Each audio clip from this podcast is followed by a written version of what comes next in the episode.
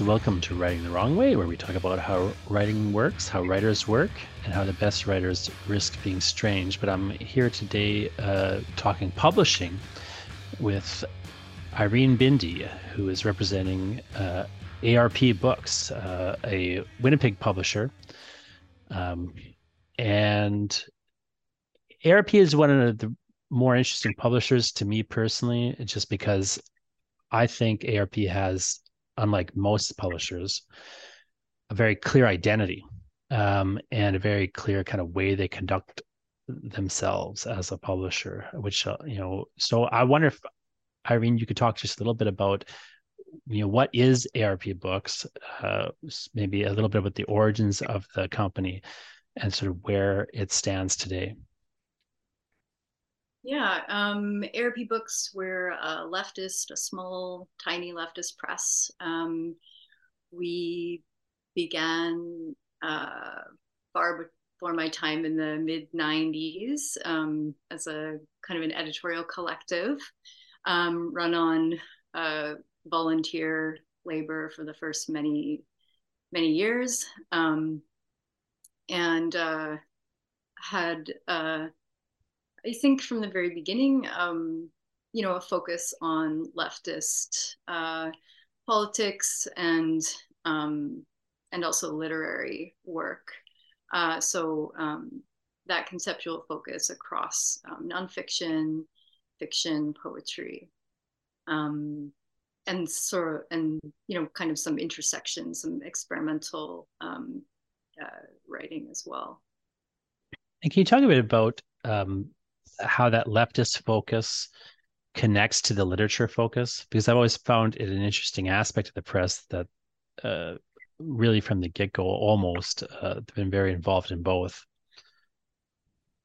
Yeah, I think you know as a committed leftist press, there's you know there's a long um, there's a long rich tradition of um, literary work that has um, you know that's that's by leftists and um, socialists and communists and anarchists as well. And so there were, um, I guess, kind of implanted in that uh, tradition from the beginning. And can you talk a bit about what it means to you for it to be a, a leftist press? Because I know, um, mm-hmm. you know, sometimes presses will say things like that, but they don't really have a clear practice. Uh, whereas I think ARP Books does. Yeah, I think um, sometimes people think of the left as a, a, monolith, particularly if they're not, you know, that super involved um, or, uh, you know, uh, invested um, in sort of uh, complex political dynamics. Um, so the left is vast, and um, we uh, it's an interesting negotiation um, as a leftist press to even be a, a, press because you know inevitably you're you're part of a, a capitalist uh, system. The publishing industry is uh, inherently, uh, by its very nature, designed uh, toward uh, profit, um, and we are instead oriented toward ideas. So there is a constant um, tension um, within that's you know uh, necessarily present within our production that may be um, at times a bit more intense and difficult to navigate simply because we are trying to be uh, principled. Um, and so that means you know uh, that we tend to involve um, authors in a more intense way uh, in in all levels of decision making around uh, each book. I think one way this plays out in a kind of clear manner is in a decision that the press made a couple of years ago to remove its books from Amazon. Uh, I wonder if you could talk a little bit about that, uh, what kind of went into that decision and what involved, and also what kind of some of the ramifications of that it is for press in today's age.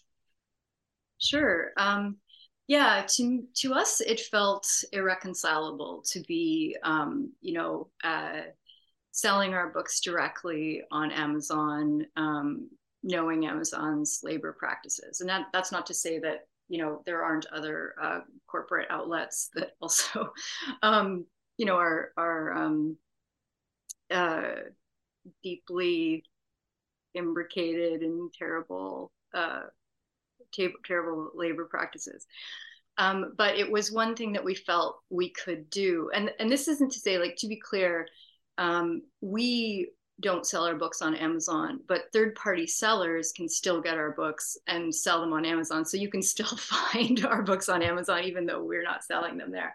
Um, but I think, um, you know, uh, there, there are alternatives um, and that, you know, there's ALU, there's local independent booksellers. It's not that difficult to get um, your book on to order books online through other through other networks and means and those are kind of expanding all the time as well um, but uh, yeah it um, it just uh, it seemed like a, a, something that we could do uh, we saw that there might be a hit um, that we would take a hit uh, in terms of sales um, but that that uh, was worth um, the trade-off of of taking a stand against this um, really terrible uh, and enormous um, institution.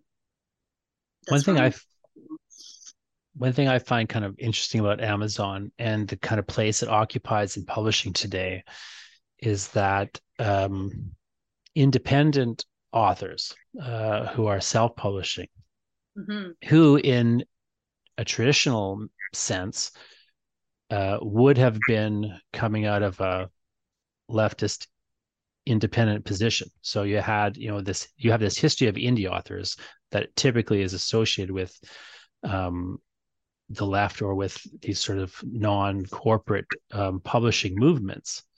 Um, and then you have this sort of new world of indie publishing that is extremely capitalistic and embroiled uh, completely at times with Amazon, um, which I find interesting and somewhat troublesome, uh, partly because I think it's kind of in some ways against the indie ethos.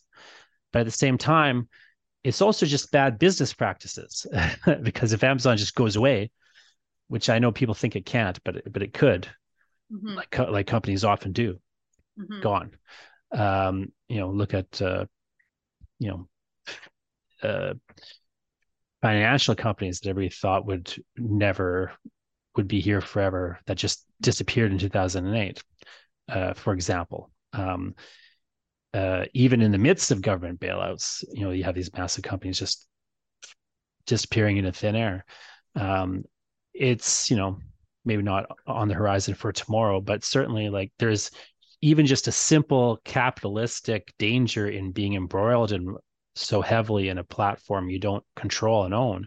Never mind you know whether or not you're really an independent author in, this way now and what that might mean to be an independent author today and so on. I just find it you know a very curious approach um, in the way that it has developed versus you know um, kind of what ARP Books is doing, which you know here we have a publisher that has you know independence uh, in uh, various ways and is you know has a bit of a somewhat of a political position um, and is taking you know particular stands or stances in the industry, which I think uh, you know makes one the, the, the company stand out. You know, uh, ARP Books I think stands out in certain ways as a result but also think something I think is is often overlooked in the whole mix of it is, uh, as you sort of mentioned earlier, to say you know uh, that it's a leftist press uh,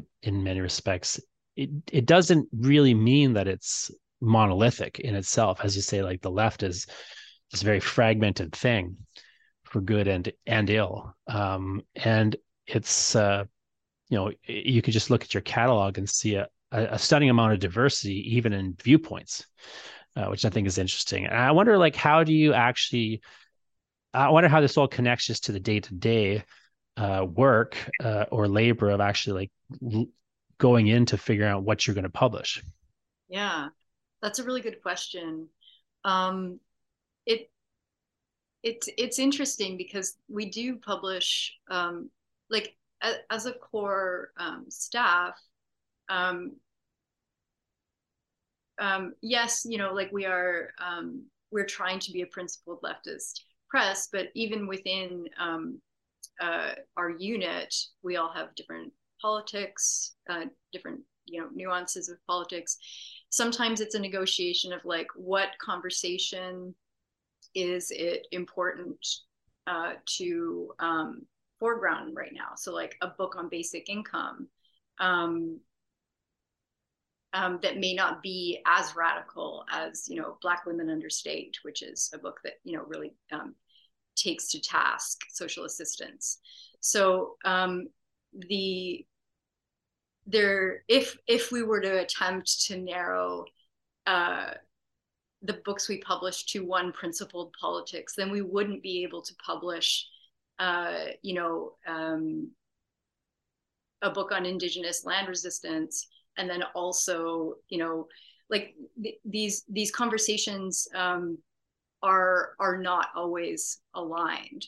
So what we try to to to think about is like what is the broader landscape what do we want to um, amplify in terms of conversations that are going on.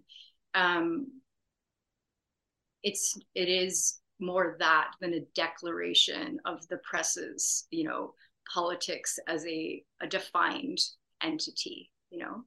So, um, what kind of conversations do we want to amplify that are going on um, in the world? Um, is kind of the, the general approach. And then from a more practical um, standpoint in terms of like acquisitions we're sort of you know we we get a lot of submissions uh, more and more um, each year. Um, but we also are kind of trying to pay attention to um, the publishing landscape to writing to new writers and old writers. I think those are the um, the the polls that i think we're we're very very interested in. Um, and uh, and so there is um, also a, a, you know a and especially with the semaphore series i think um, which owen, owen toews um, often spearheads those titles um, we're looking for you know really current polemics and so in those cases it's often like going out and, and finding somebody who's written like an, an amazing extensive article and in some other publication and saying hey do you want to turn this into a short book um, so yeah, there's a whole kind of range of ways that um, we acquire. And can you talk a bit about um, some how you look at nonfiction and fiction or poetry uh, differently, or or even the same in the same way? Like, how do you approach looking at a manuscript of fiction or not or poetry versus nonfiction are the you know obviously i mean they're different things but like is there a similarity in how you're what you're looking for hmm. That's a good question. I think you know i think that's probably like a more that's probably the most loosely um uh defined area of our of our publishing output which is funny because it is actually half basically of what we publish but it is like a, a very loosely defined um, thing where there's a range of interests um, yeah, I'm not sure how to answer that question because it's sort of like it, it tends to be. I think probably there's less um, uh, with the with the literary work, it tends to be less um, stuff that we seek out um, than it is choosing from what what ends up coming to us.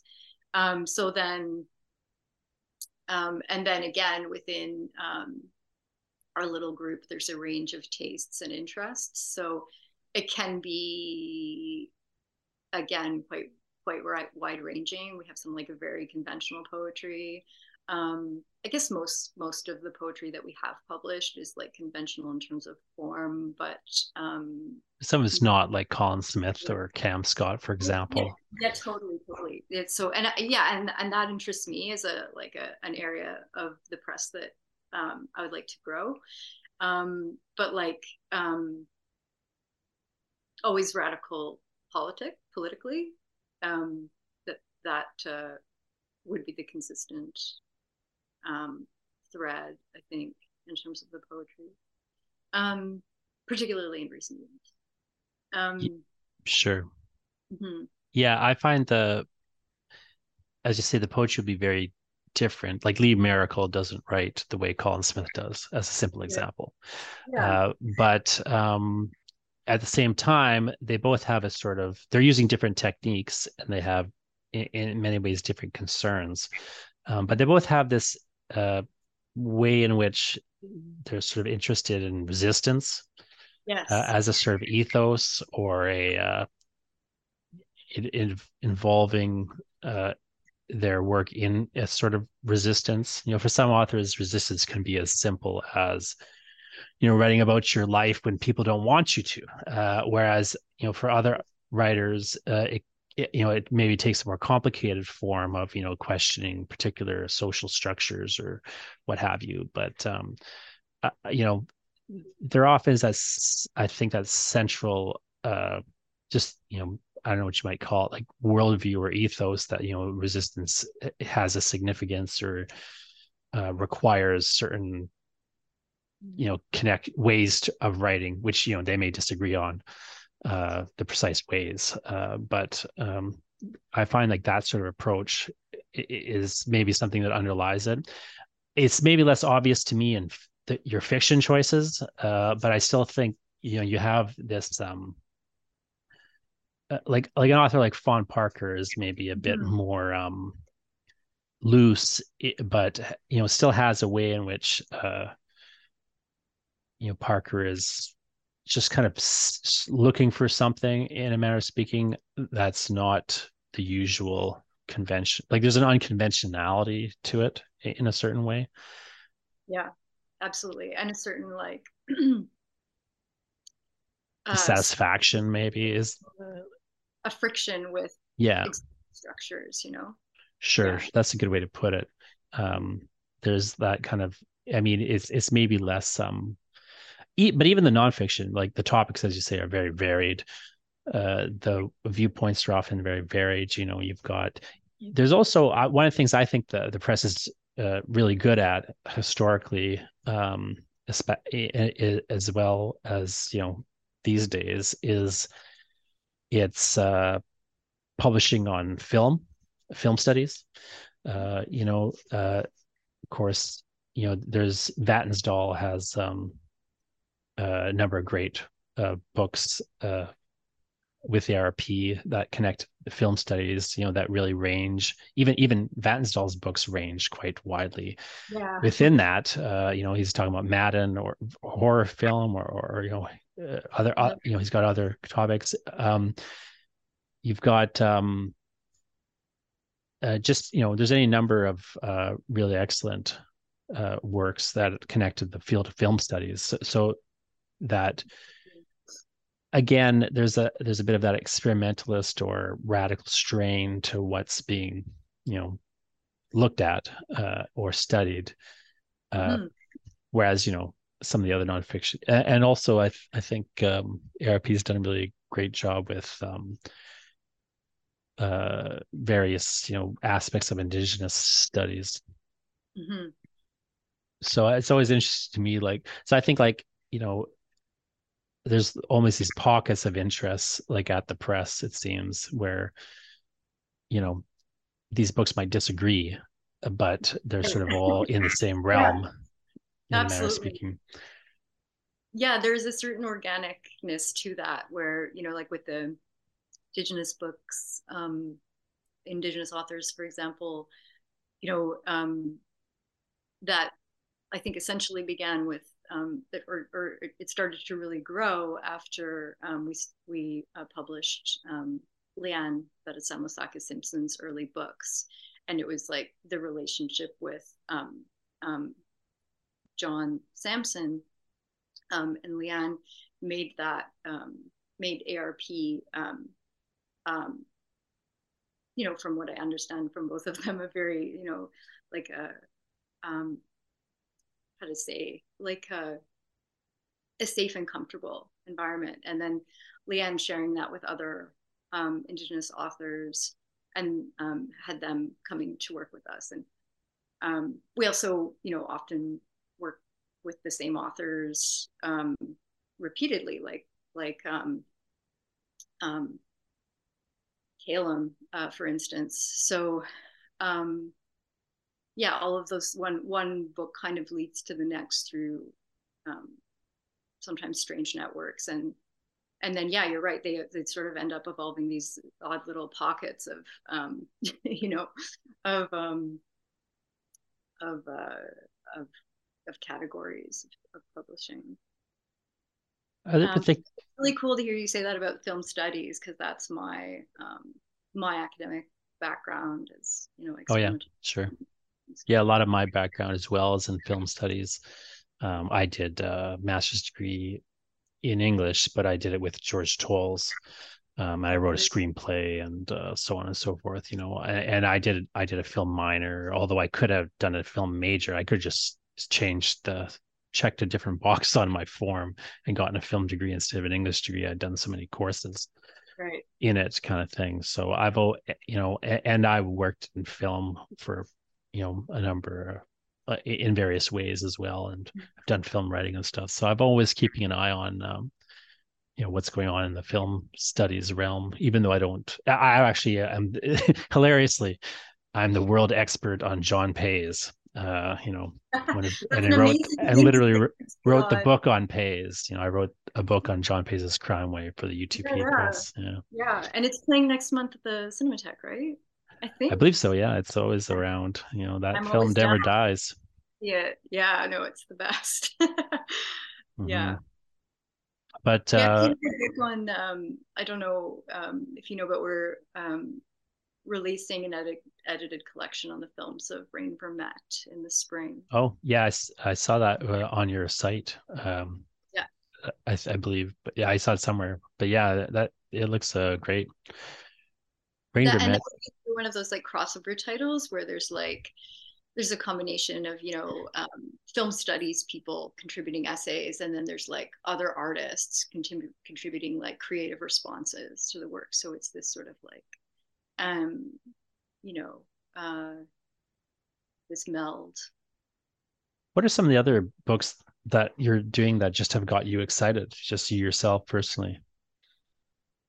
Um, Black Women Under State was that we just released um, was an incredible experience uh, to work with Idil Abdillahi, who we uh, published a semaphore with before that. Um, she co-wrote uh, with Rinaldo Walcott Black Life, uh, post BLM and the struggle for freedom, um, and we published that in uh, 2019, I think, or 2018.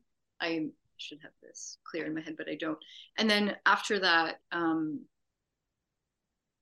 Idil and I just evolved this really amazing uh, working relationship and comradeship because you know she's she's an organizer um, and uh, and th- and that's the other thing the other dimension of this is that like a lot of the authors that we work with are um, uh, organized so often you know if they're academics they're also organizers they're not um, academics only um, so uh, that was that one that project was amazing has been amazing um, because I have learned so much uh, from Idil um, through working on on on Black women under state um, uh, surveillance, poverty, and the violence of social assistance is the subtitle, and it um, looks at the experiences of 20 Black women accessing um, social assistance in Toronto, the Ontario Works program.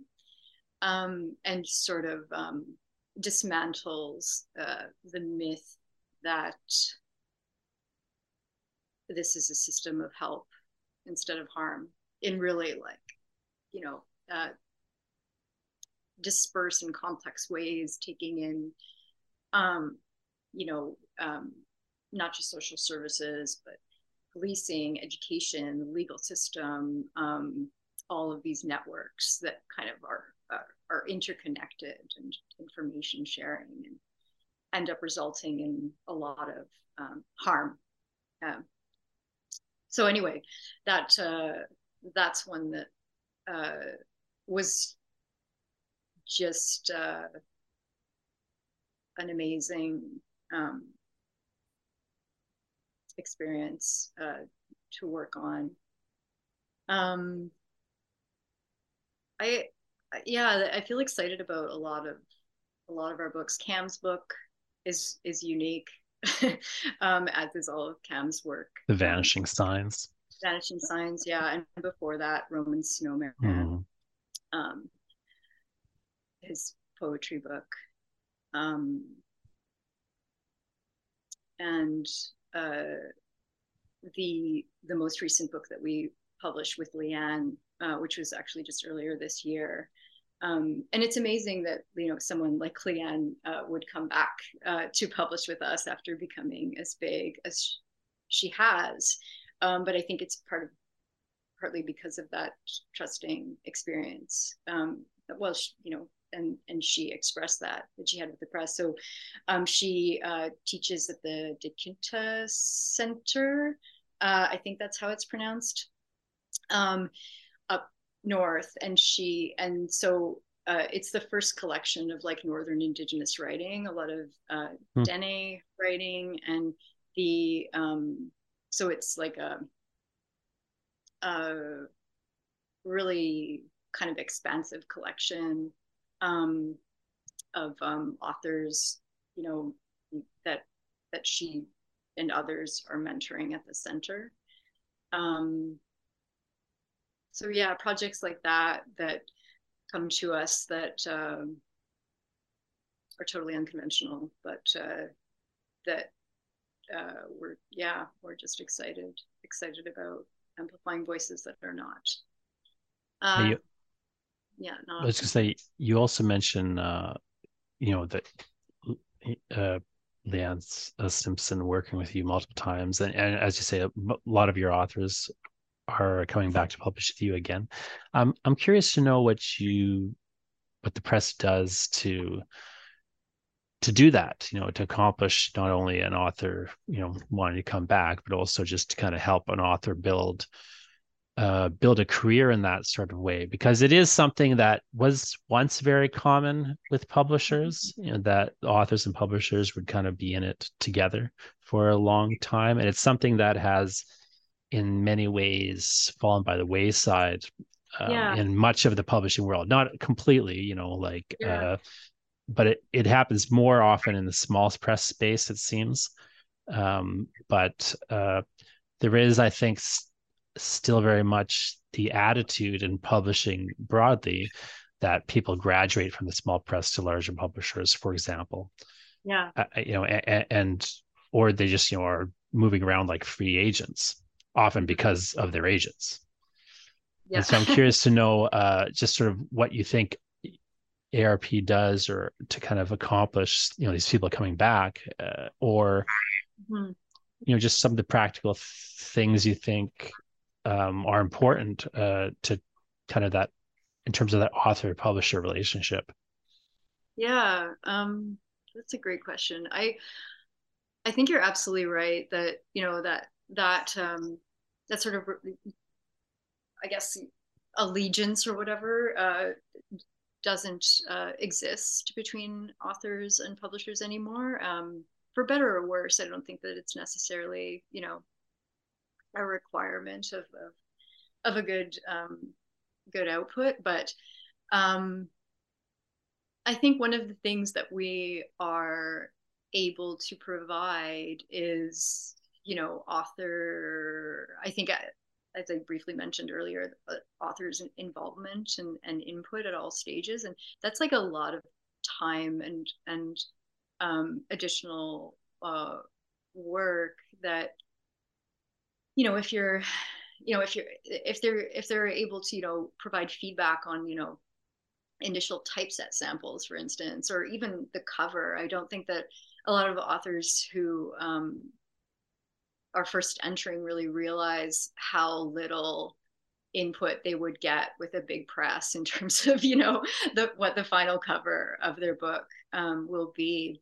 Um, whereas we really want to work closely with the author and make sure that that object is um, an object that they're happy with. And you know, some authors are like they don't care that much. Like they're less you know visually or materially um, oriented in terms of like what that what that object is going to be or how it's going to appear visually other than like make it look like a nice book you know in quotation marks.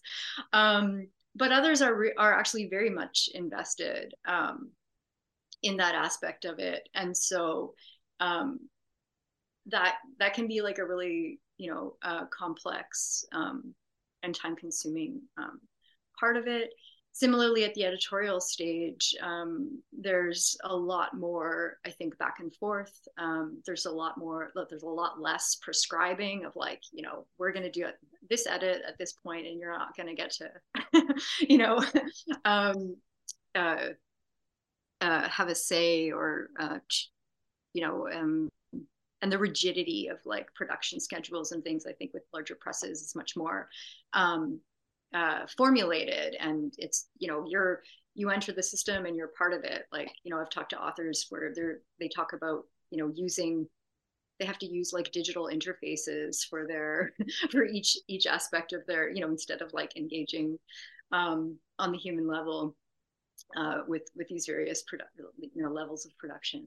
So i think that uh, yeah just like the human element of of of being led through the process of having input on the process all the way. And i mean that also ha- has you know it, it, can be detrimental to us because we end up you know having to push books to the next season and you know uh, because of like this time consuming process but also because of like respecting people's like life crises and like delays that naturally happen in the world and so um all of those things i think um, probably contribute to some to some degree to people wanting to come back and and work with us again.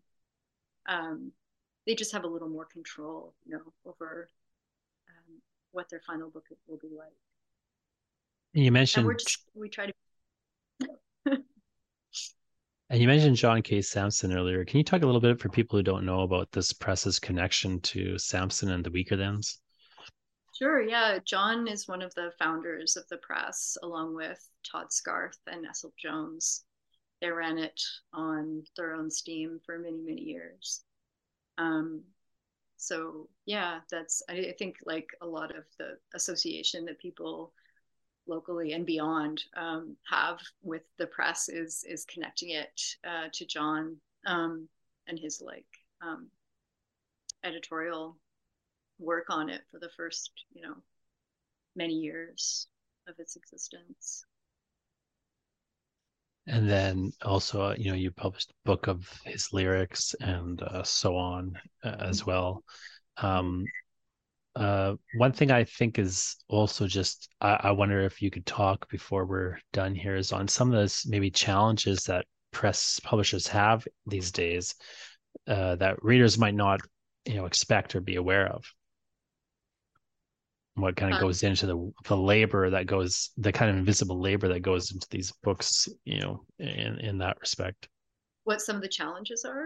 Yeah or just some of the joys yeah. and challenges perhaps of like right. you know yeah i think the biggest challenge these days um just from like a production and scheduling standpoint is that like people's capacity to to meet deadlines seems to have plummeted and when you have um, a it's kind of a house of cards where you know you have a you have early editorial stages you have copy editing timing planned out you have typesetting timing planned out and design and um, everything if something collapses if one person in in in that thread can't fulfill then um, then everything down the line sort of gets rolled forward and blurbers and um, it, it's uh, yeah it's sort of like this you know complex thing that can easily uh, collapse and sort of keeping all of the the balls in the air at any given time is a big challenge. Um, I think also people don't realize that that can play into simple things like how much the paper costs because you know if you have to move the press time maybe that changes your quote on paper and paper is you know, a shortage on paper now. Like there, there's these invisible aspects of the material process that i think uh, readers and often writers uh, don't understand. Absolutely. Totally. Um, and similarly like we're we're in a a volatile time in general. So yeah the paper volatility would be one like very practical thing but even just politically volatility um, of you know from an editorial perspective of you know um, sometimes there's variables that come up um, partway through working on a text and um, these things can lead to having to make major changes um, major different majorly you know different decisions related to a text sometimes you have to drop a book for for for complex political reasons too. So um those challenges particularly when we are trying to be you know a self-described principled leftist press can um can be really tricky and makes um it's just a yeah a world of decision making that's it never lets up and so what keeps you going despite you know the kind of challenges that you know face everybody uh, especially in publishing today uh, because it is a you know difficult business uh, at the same time you know it's just yeah. personally can be difficult and challenging and you know chaotic. And so i'm curious to know like what kind of drives your passion for publishing and keeps you engaged? Totally. Um yeah a number of things like uh, the fact that we're getting um ideas out there um the fact that we're basically a regionalist press that has like a broader scope um the um the the ways that i'm able like as an editor to learn from the authors that i work with. I think you know like over the past two years or three um the learning that i've you know acquired um you know has been like largely due to working with people like cam and with Idil um and so i get so much out of out of working on these books because you you know inevitably you enter into um, political social historical learning uh, that is um, you know super exciting and complex and varied. Um, and then you know just the hope the sick the sliver the meager sliver of hope that you're you know putting something in the world that might change change minds or lives. Um you know that uh that that these books can have an impact on the world um because you have to have that in order to to continue with spirit good faith. Well thanks uh, so much for talking to me and uh, if people can go check out um, what ARP Books is doing at arpbooks.org. Uh. Uh, and, you know, there's a lot of great books there. I recommend, you know, uh, again, I, my favorite author that you've got, you know, no offense to Cam Scott, uh, who I know is uh, Colin Smith. You know, I'm a big, big Colin Smith fan. You know, I've always thought he's one of the most underrated and underappreciated uh, writers in this country. So uh, anytime I see a new book by Colin Smith, uh, I'm super excited. So absolutely, um, I, I, I add Colin to my list of, of people who I've learned plenty from over the past few years. I, I'm going to tack that on there because it's well deserved. Colin's amazing. Well, thanks again for talking to me, and uh, everyone check out arpbooks.org. And uh, yeah, thanks Irene for spending some time and answering some questions. Thank you so much. That was wonderful.